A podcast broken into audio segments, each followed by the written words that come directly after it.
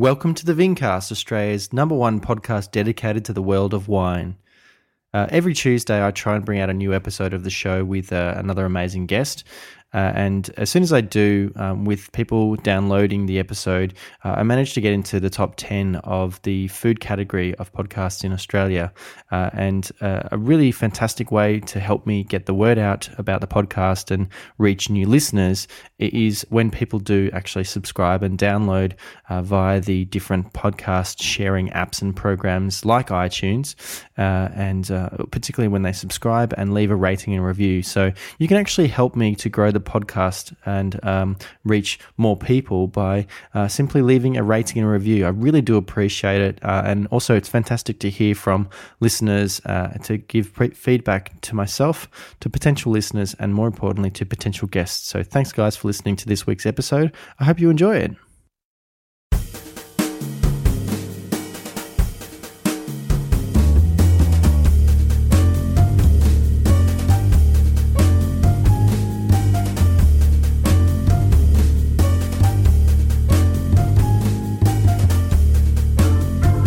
On episode 109 of the Vincast, I chat with Ashley Ratcliff, someone who has worked for a number of the most important wine producers in Australia in many different roles and has now thrown himself 100% into growing alternative grape varieties in the Riverland region of South Australia under his Ricca Terra Farms brand.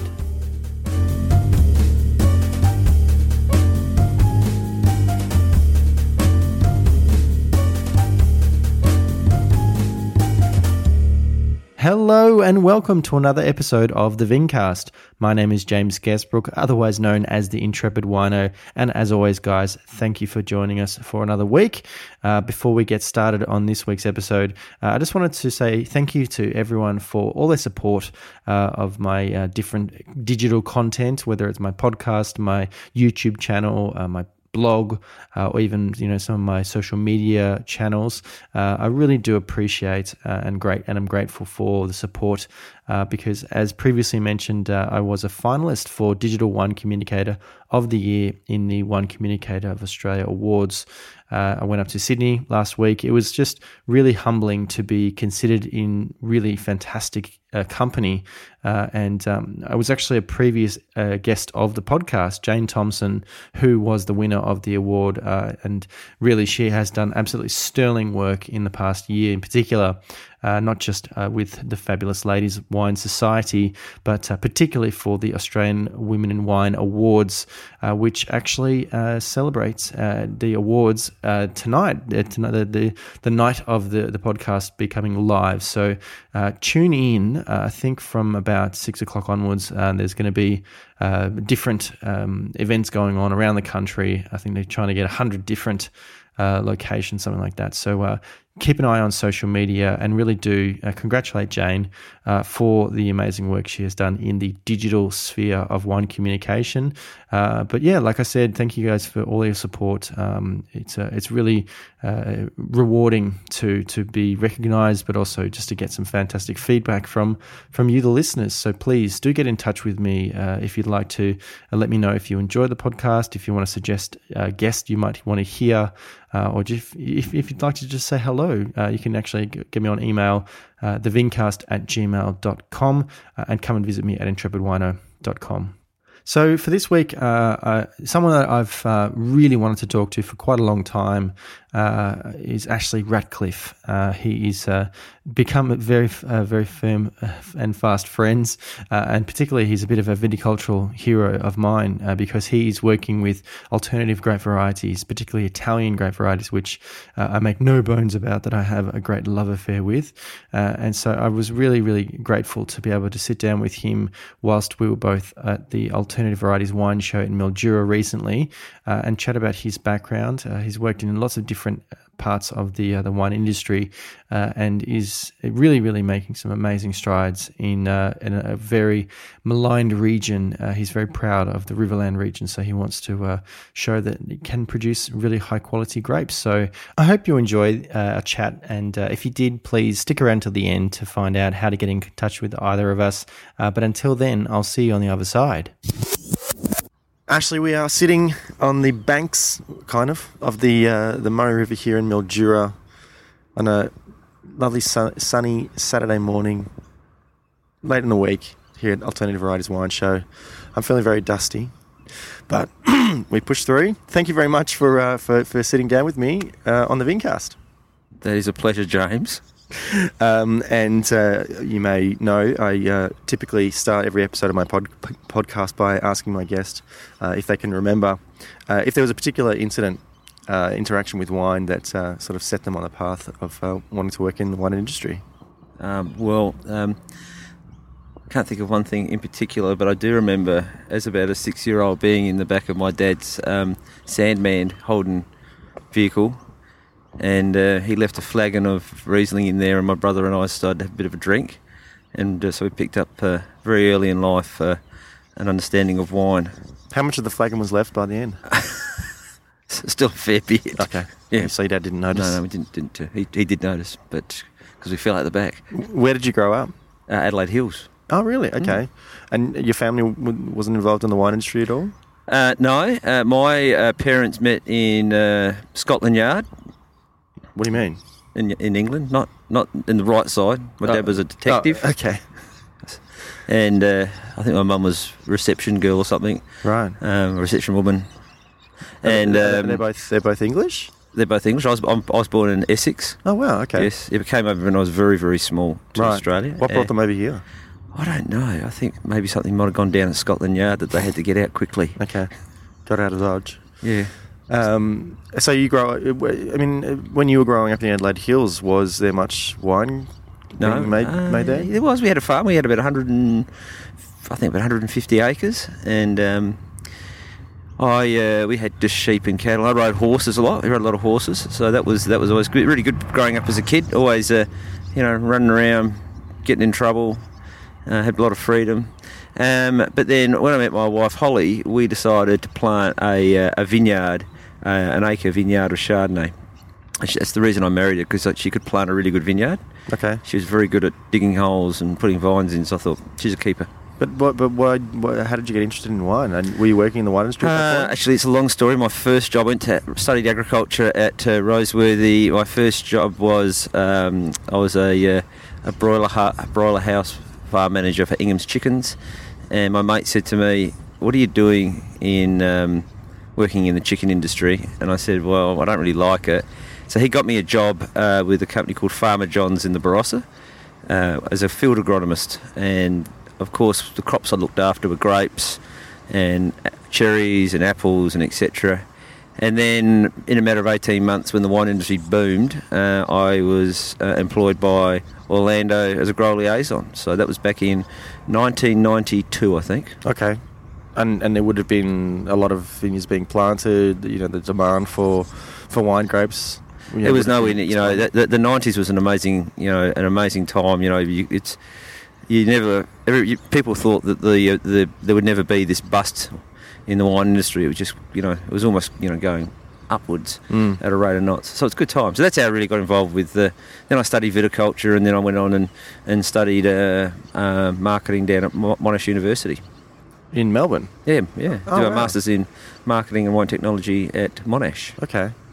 So when you were working as a grower liaison, um, were you working across a, a, lot of different regions? Did you, did you get an opportunity to sort of? Yep, mainly in, mainly in South Australia. So it was really the River, uh, uh, Riverland, uh, Barossa, Clare, McLaren Vale, Coonawarra Southeast, and then when I was uh, with Yalumba, you know, a bit of King Valley and uh, those sort of places. So yeah, a lot of areas. Griffith, spent a lot of time in Griffith, mm-hmm. like Griffith. Mm-hmm. As a grower liaison, did you like working with you know the the, the, the families, the farmers? Yeah, yeah, yeah. I, I've I just I just like you know the farming, uh, farming families and and no, they're just good people. Yeah, frustrating sometimes, but generally most of them are really good. There, yeah, yeah. There's mm. that honesty and that mm. you know fairly you know sometimes simple attitude towards things can you, you can yeah butt heads sometimes I'm sure. Yeah. Um, and and were you drinking um, more? Like were you trying to, like during the day when I was seeing the growers, no, or no, no, no, just in general, just at, at, home. Yes, yes. Uh, always, uh, wine's been a big part of our lives. So you know, I've always um, had an appreciation for wine. Mm-hmm. Probably not as much as I, I, don't get.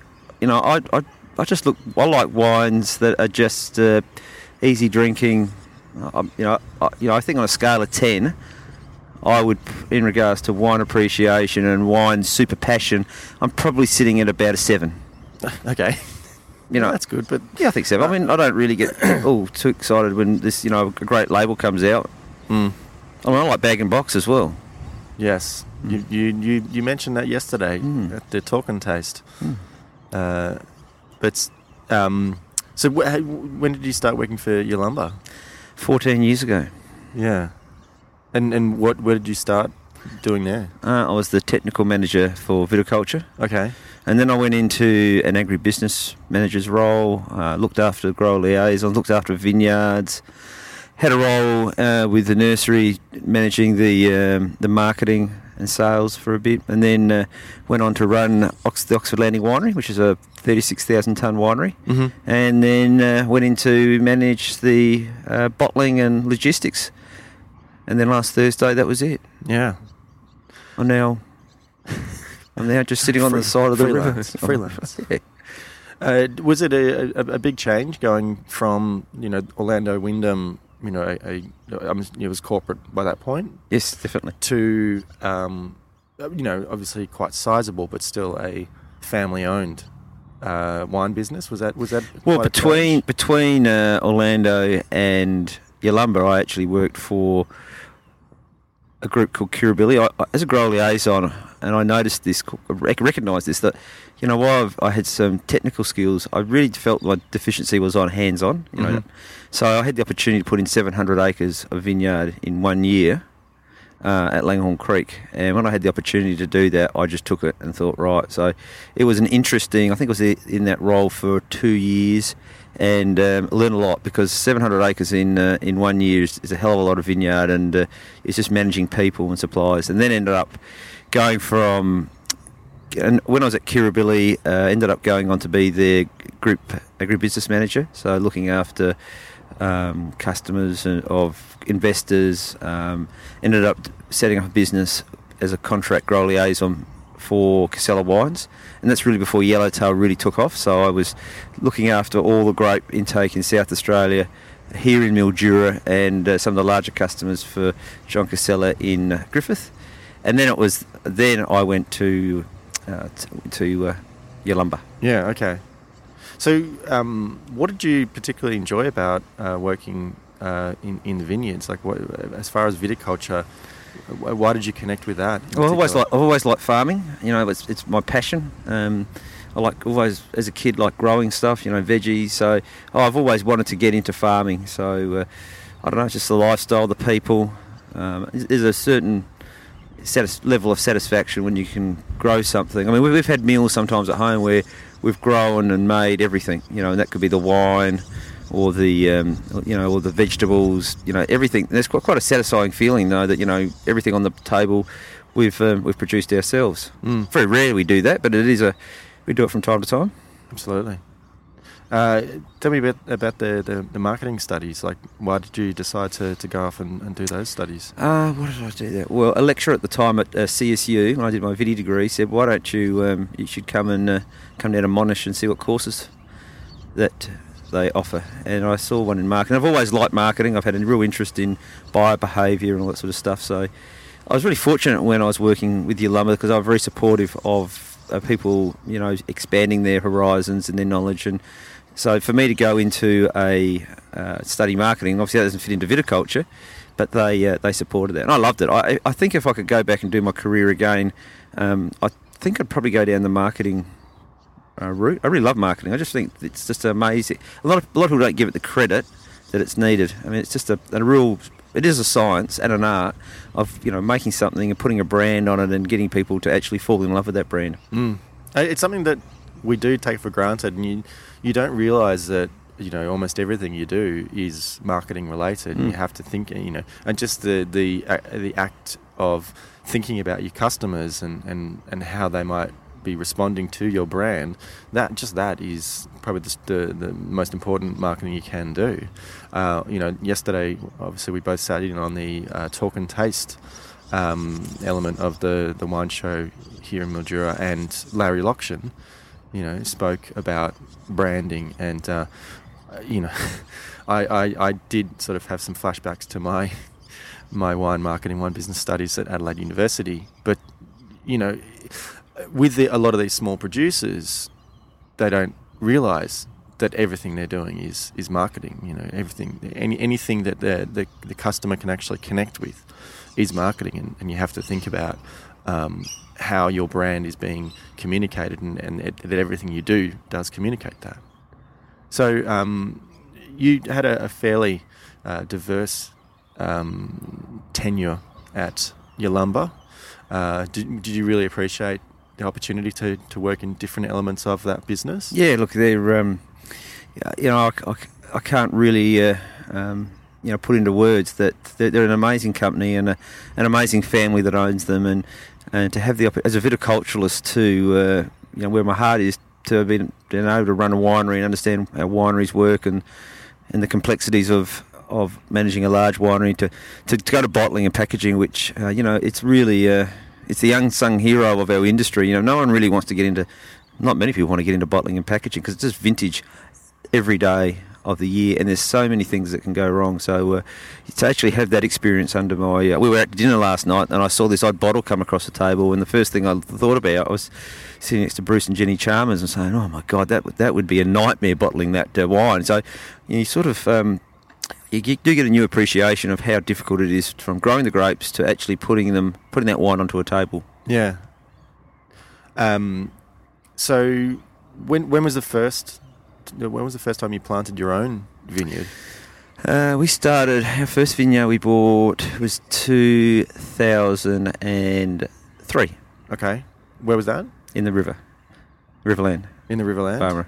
Our first one we planted was our Chardonnay vineyard in Adelaide Hills, which was 1992 or three, something like that. Okay. What happened to that one? Um, it stayed there. My mum and dad sold the property, and uh, we didn't have much consultation about the future of the vineyards. Oh dear. so. and then actually, and actually, they bought another farm, and uh, we actually nearly uh, we were going to plant. My brother and I were going to plant Sauvignon Blanc on it, which would have been actually uh, at the time would have been an absolute uh, Monty. Uh, Absolutely, but yeah.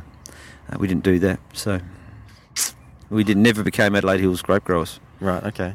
So, um, what was it that um, brought you to the Riverland? Why did you decide to to buy and, and, and then plant a vineyard? Well, um, I've lived in the lived at two places in my life. One's been the Adelaide Hills, and the other has been Angaston in, in the Barossa. Yep. And uh, I love the Barossa, and I'd love to have bought a vineyard there, but at 30, how old was I? 32, 33 years of age. Um, we moved there. The idea of buying a vineyard was just out of our, you know, financial reach. Yeah. So, I'd been in the Riverland quite a bit and decided that, you know, this is when prices were of Chardonnay was nine hundred dollars a ton.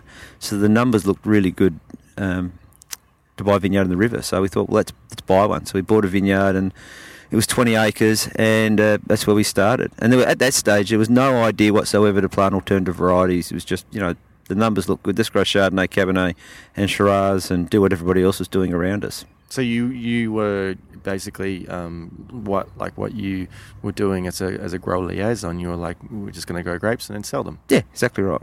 And and the vineyard was planted to Chardonnay. Yep, all the traditional all the varieties. traditional, okay. Bit of Sultana. I remember, I remember the very first patch of grapes I picked was an acre of Sultana, and uh, I was on the back of the harvester, and I think we picked 22 tons off an acre. Wow. And I, I thought, wow, that, that's what I thought. God, um, it's a lot of fruit.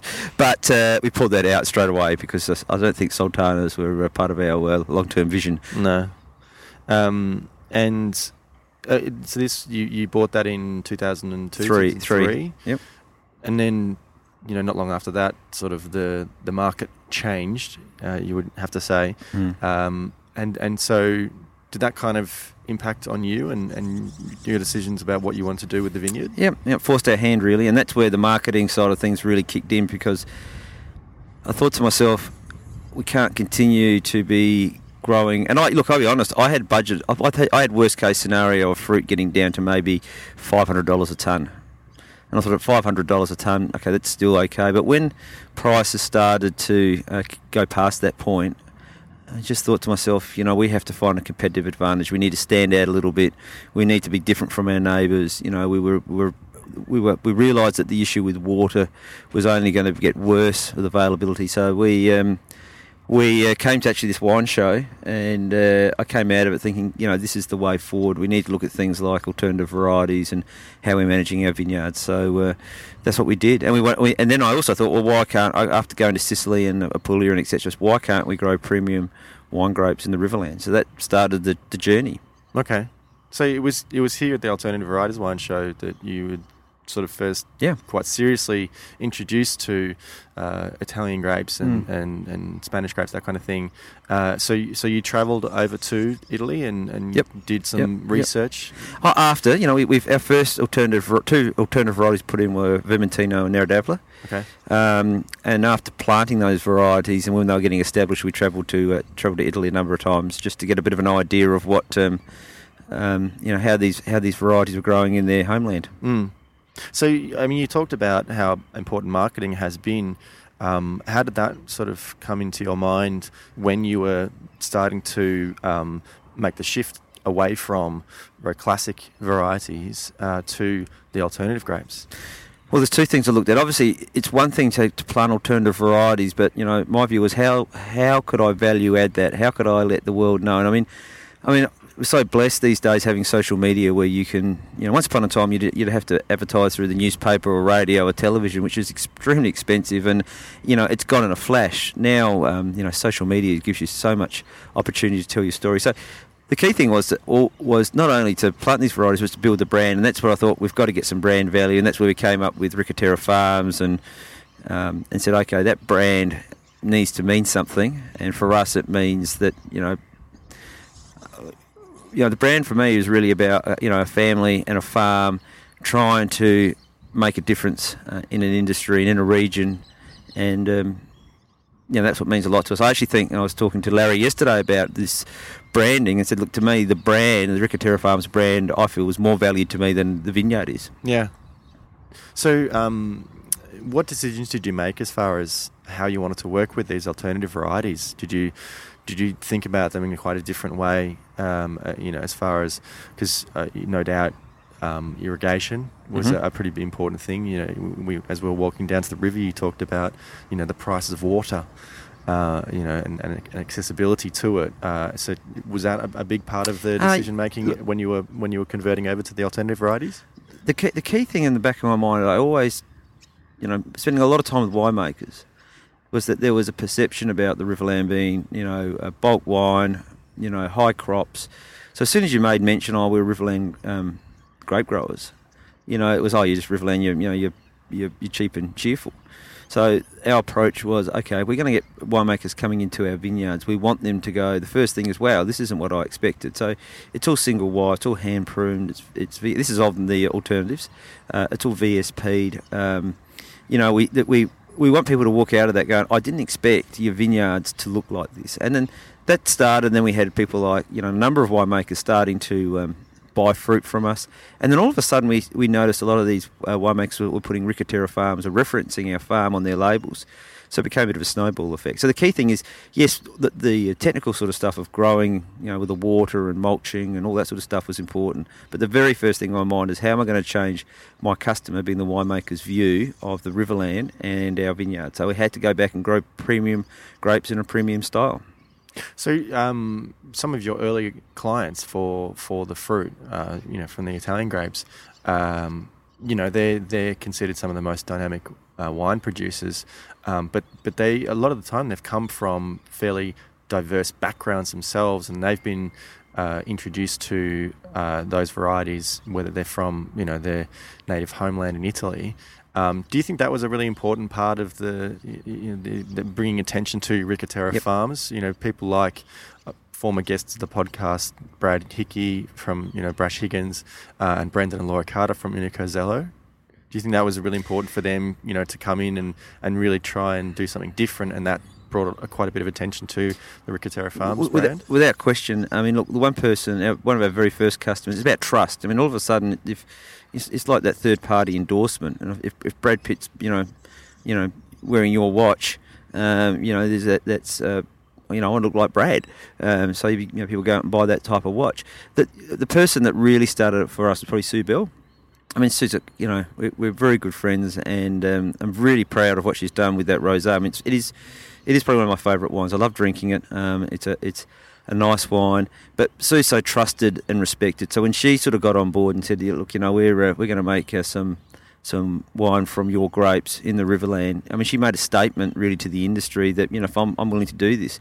And then that wine, I think it was the first wine we, we made, won the trophy here for Best Rosé. So a lot of people took notice of that. And, you know, people like Brad and Brad Weir and um, Brendan Laura and, and Sam Yu and um, Delinquente and Alex Russell, the list goes on um, they all in their own way have helped support uh, our brand, but also more importantly, what they've done is they've helped uh, show the, the, rest of the industry that the Riverland can actually make some pretty good wine if grown the right way and made the right way. Absolutely, uh, uh, but I think you know when you're talking about the, the fact that they were promoting Ricca Terra Farms and they were quite transparent about where the fruit was coming from. I think I think that's probably important because you know, as you mentioned, Riverland to a large extent has uh, associations with you know large volumes, um, you know, very simple wines. Mm. So for them to, if they if they just put Riverland, people would go, uh. But mm. if they're saying no, we, you know, this is from Ricca Terra Farms, people kind of would take more notice and then think a little bit more about, you know, how grapes can be grown in a different way in mm. the Riverland. Uh, and, and, I know that um, when 21st Century Vino was being uh, run in Melbourne, unfortunately I wasn't able to attend, but um, I remember Brendan and Laura were coming into town. They said, Ashley's actually set up, he's, he, he's bought a, a, a, a booth for to, to promote wines mm. that have been made from grapes grown at Ricca Terra Farms. That was a pretty bold decision, do you think? Yeah, look, you know, um, we actually uh, on that, that event we went down to Harry and Frankie's and um, we had a tasting there the, the night before. I mean, I think a role, my role um, as a grower is more than just growing grapes. You know, I need to make sure that my customers are selling wine. So I spend an enormous amount of time uh, trying to do the marketing. You know, social again, social media. Whenever I see one of our customers' wines written up, we um, you know, we retweet it. You know, we're always sending and encouraging our producers to send uh, wines to the, the journalists uh, like Hugh and Hawk and Max and, and Jane, and, and always trying to help wherever I can to uh, help them uh, build their brands and their story. So. Uh, uh, you know, I, I, think it's really important that you know they all work, and, and, unfortunately, you know, unfortunately, is a lot of growers don't get that. They don't. They just think their job finishes when the grapes hit the uh, hit the weighbridge. Um, and look, and the region, you know, I love the Riverland, and it needs the region. The industry needs the big volumes. I mean, a, winery like Oxford Landing, you know, can't operate with alternative varieties. It needs large volumes of fruit to go through and um, and, and, good quality fruit. I mean, I, I, I, love the Oxford Landing Sauvignon Blanc. Great, great wine. And I remember having an argument with a very well-known winemaker that you know you couldn't grow um, Sauvignon Blanc in the Riverland, and I said, well, you know, you can. And they said, well, it's no no good. And I said, well, you know. Look at Oxford Landing Sauvignon Blanc. It, it keeps going from strength to strength. Somebody likes that wine, so it's what they were saying was wrong. I believed. Yeah.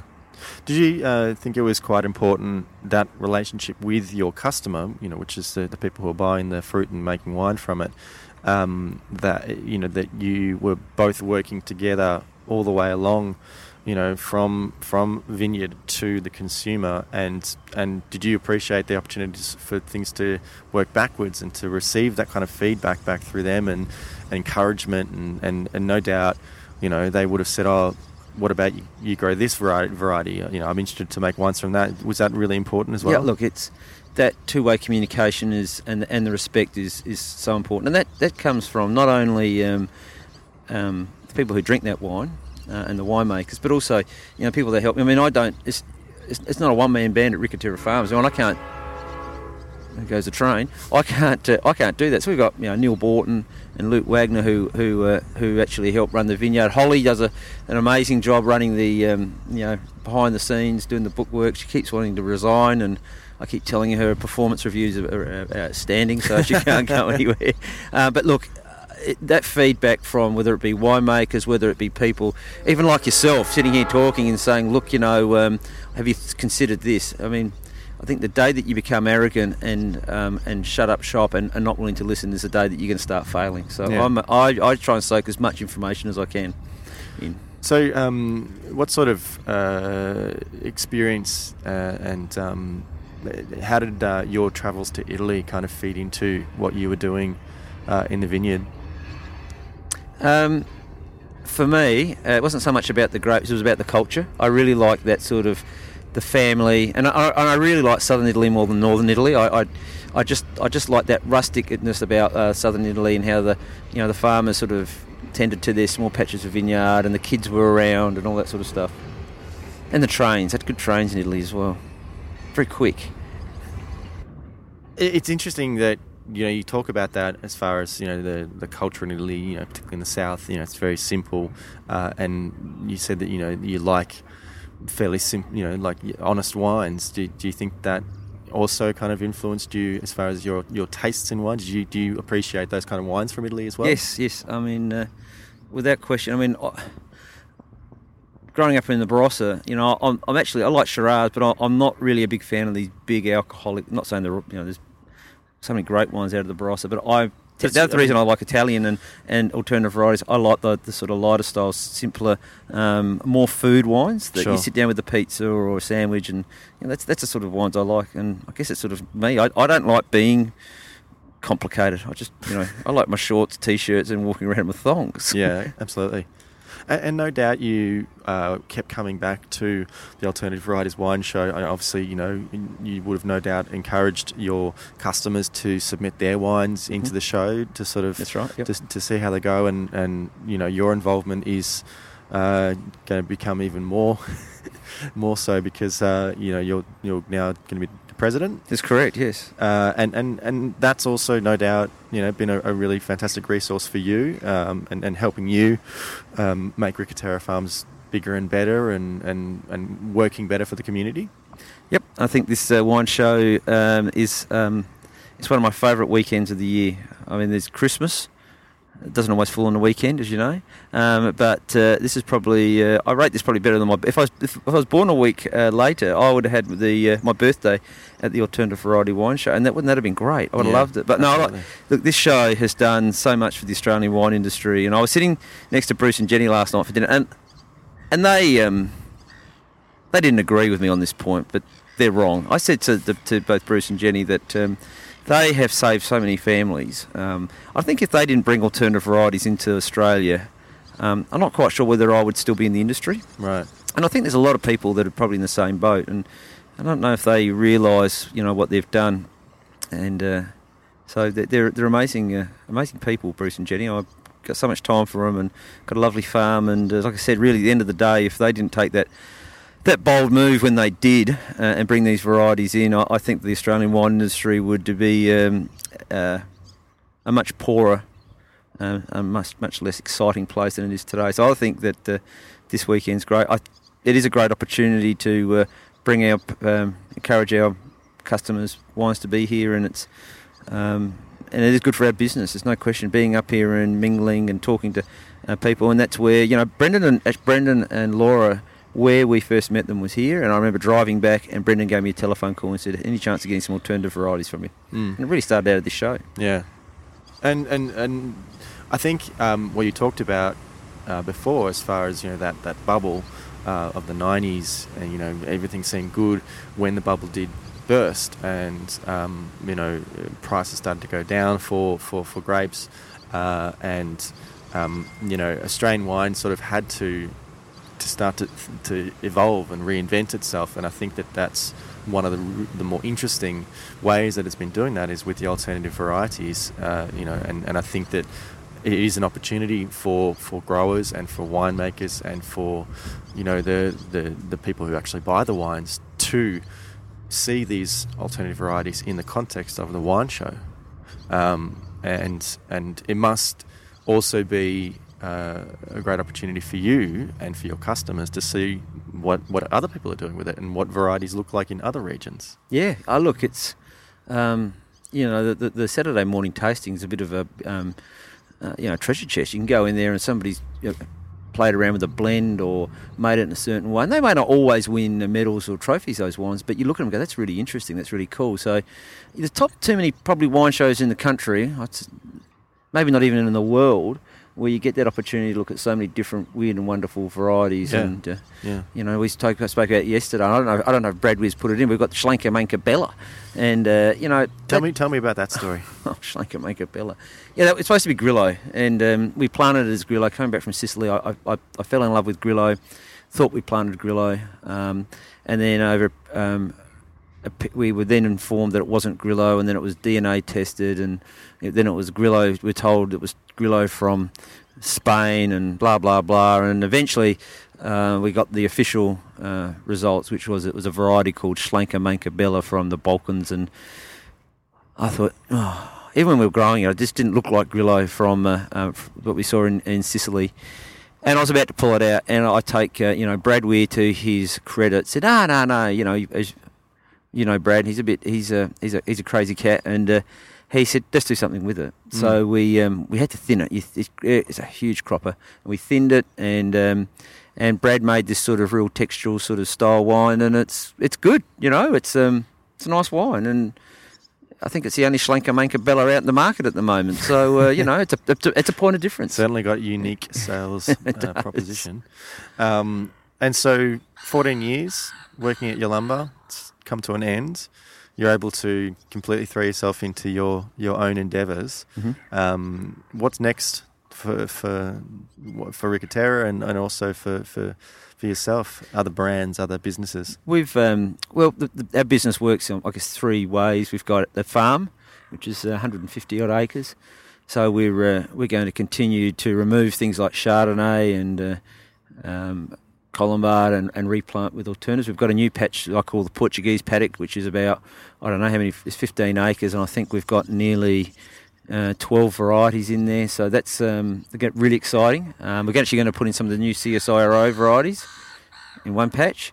Um, and there will be a uh, after we had a we had a wine brand uh, 14 years ago, ago called Birchwood, and we exported that around around the world. It wasn't a big brand; it was 2,000 cases. So we're we we're going to launch a, a Ricca Terra Farms brand. Um, we're very mindful that we don't want to compete with our customers, so we're going to take our time to make sure that we look different in, in our wine styles. One of the things that we've been doing over the years, um, and this is how wines like Sammy Wines. Um, got going, and also the field blend of Brad Weirs that he's currently got out at the moment is we've been experimenting, putting varieties together, and then making them into wine and just trialing them. And then because I couldn't have a brand when I was at Yalumba, we gave the wine away to friends. And I mean, last year Sam, uh, you know, he won two gold medals and a trophy with those wines that we just blended in the field. So we've planted vineyards uh, with that in mind. So the Portuguese paddock, the whole idea of that is actually to go and put those varieties together. So we're forward planning. So there'll be a brand. Another thing we've been doing is we just can't keep up with the supply. It's been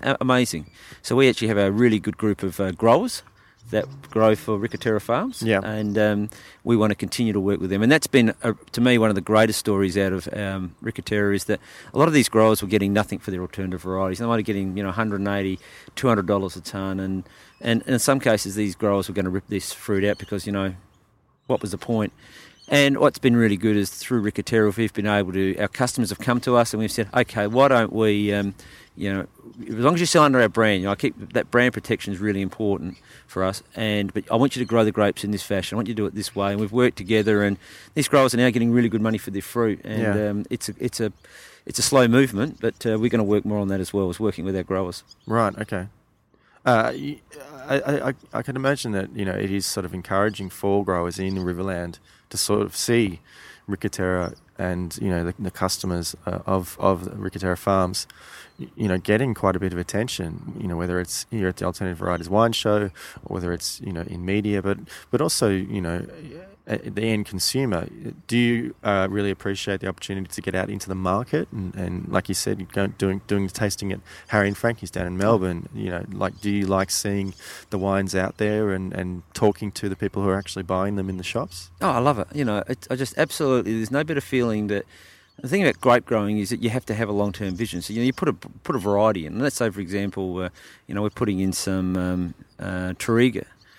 I know in five or six years' time, when somebody's bought that's put in a label, but someone's going to drink that and they're going to go, "Well, thank you for that. That's really nice. It might win an award." So, the biggest thrill is that is actually looking at something, believing in it, believing in it will work, executing it, and then naturally seeing somebody really enjoy it at the end. And you know, that's that's a you know very fortunate to actually be able to do that. Mm. Um, so yeah, yeah, I love going out there and talking to people, and, and even when people say, "Oh, the wine's not that good," you know, that's fine. Everybody's got their opinion, and sometimes, you know, some of our producers do some crazy stuff that people just don't like, but they seem to sell the wine. So Well, uh, it's fu- funny you mentioned crazy stuff. Um, you know, obviously, again, there was the uh, the branding, the, the the packaging discussion yesterday at the Talk and Taste, uh, and some of your customers have got some very very bold labels. You know, do, do you think that's a, a really important part of, of their story? No- You know, they're, they're making bold wines from varieties that are you know fairly unfamiliar to a lot of customers,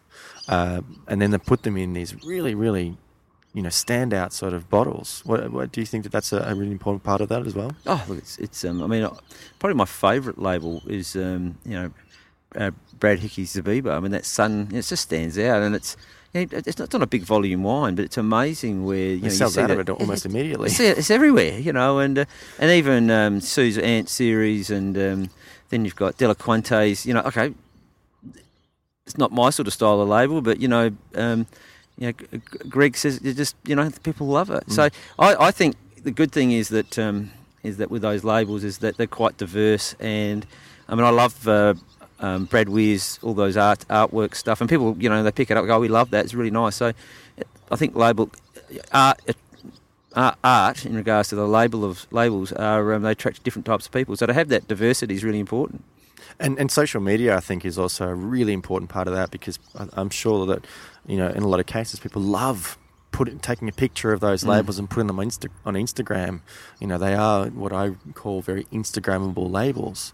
Um, and, and and I mean, your that's a social media is a pretty important part of your your business and your your marketing. You mentioned before um, whether it's whether it's the customers of the grapes themselves or whether it's you know the consumers who are drinking the wines of your customers you know like do you really um, appreciate the opportunity to uh, you know, use social media to connect with uh, you know a, a much broader audience Oh, that question. I mean, uh, as I said before, I mean, we are so lucky to have social media because you can actually communicate with so many people and tell so many stories, and you can help your customers out, you can help the industry out, you can help the region out. And again, it's one of my frustrations has been that.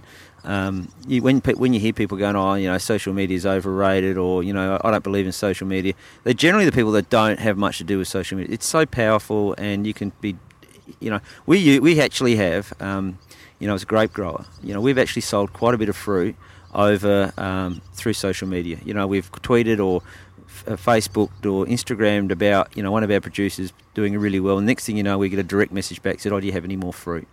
Um, and the thing is that um, every grower has that opportunity to do that, but they've got to create a story. And that's the thing about branding. You know, we heard it yesterday. It's about the story, and it's about so people in grow growers in particular, you know, need to find that unique story about themselves. Yeah, absolutely.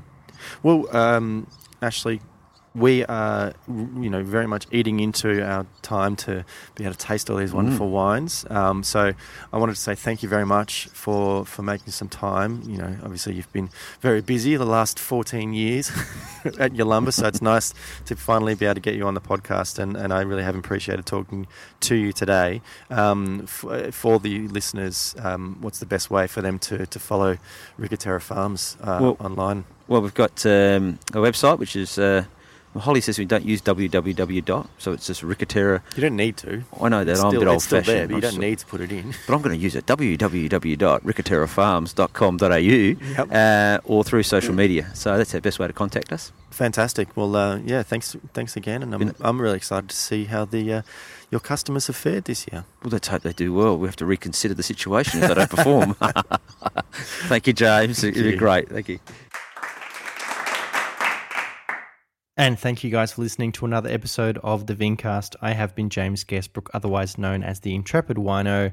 Uh, and uh, please do reach out to Ashley uh, if you'd like to just share your thoughts about this week's episode, if you'd like to thank him.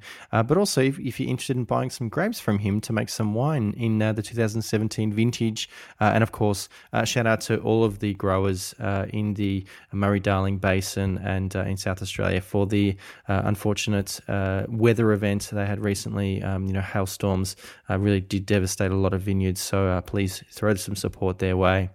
Uh, if you'd like to follow me on social media, you can find me on Twitter and Instagram uh, at Intrepid Wino, and also the podcast can be found on Twitter at the Vincast. Uh, you can find my Facebook page, facebook.com forward slash uh, Intrepid Wino. Uh, like the page, uh, check out some of the posts I've linked, and also some photos I'd shared. As mentioned, I have my uh, YouTube channel, Intrepid Wino, where I post different video content, uh, particularly my Let's Taste videos, where I've tasted quite a few uh, wines from the Ricca Terra Farms uh, grapes. Uh, and uh, make sure you subscribed. Why don't like a few videos and leave some comments? Uh, I'd love for you to subscribe to the podcast because, as mentioned at the start of the episode, it's a, a great way to uh, actually get the newest episode as, it, as, soon as it becomes available. Uh, and also, it's a great way to provide feedback to myself and potential listeners and guests by leaving a five star rating and a review. Uh, all that information can be found at intrepidwino.com, uh, and you can also find a way to get in contact with me there. But uh, look, until next time, bye.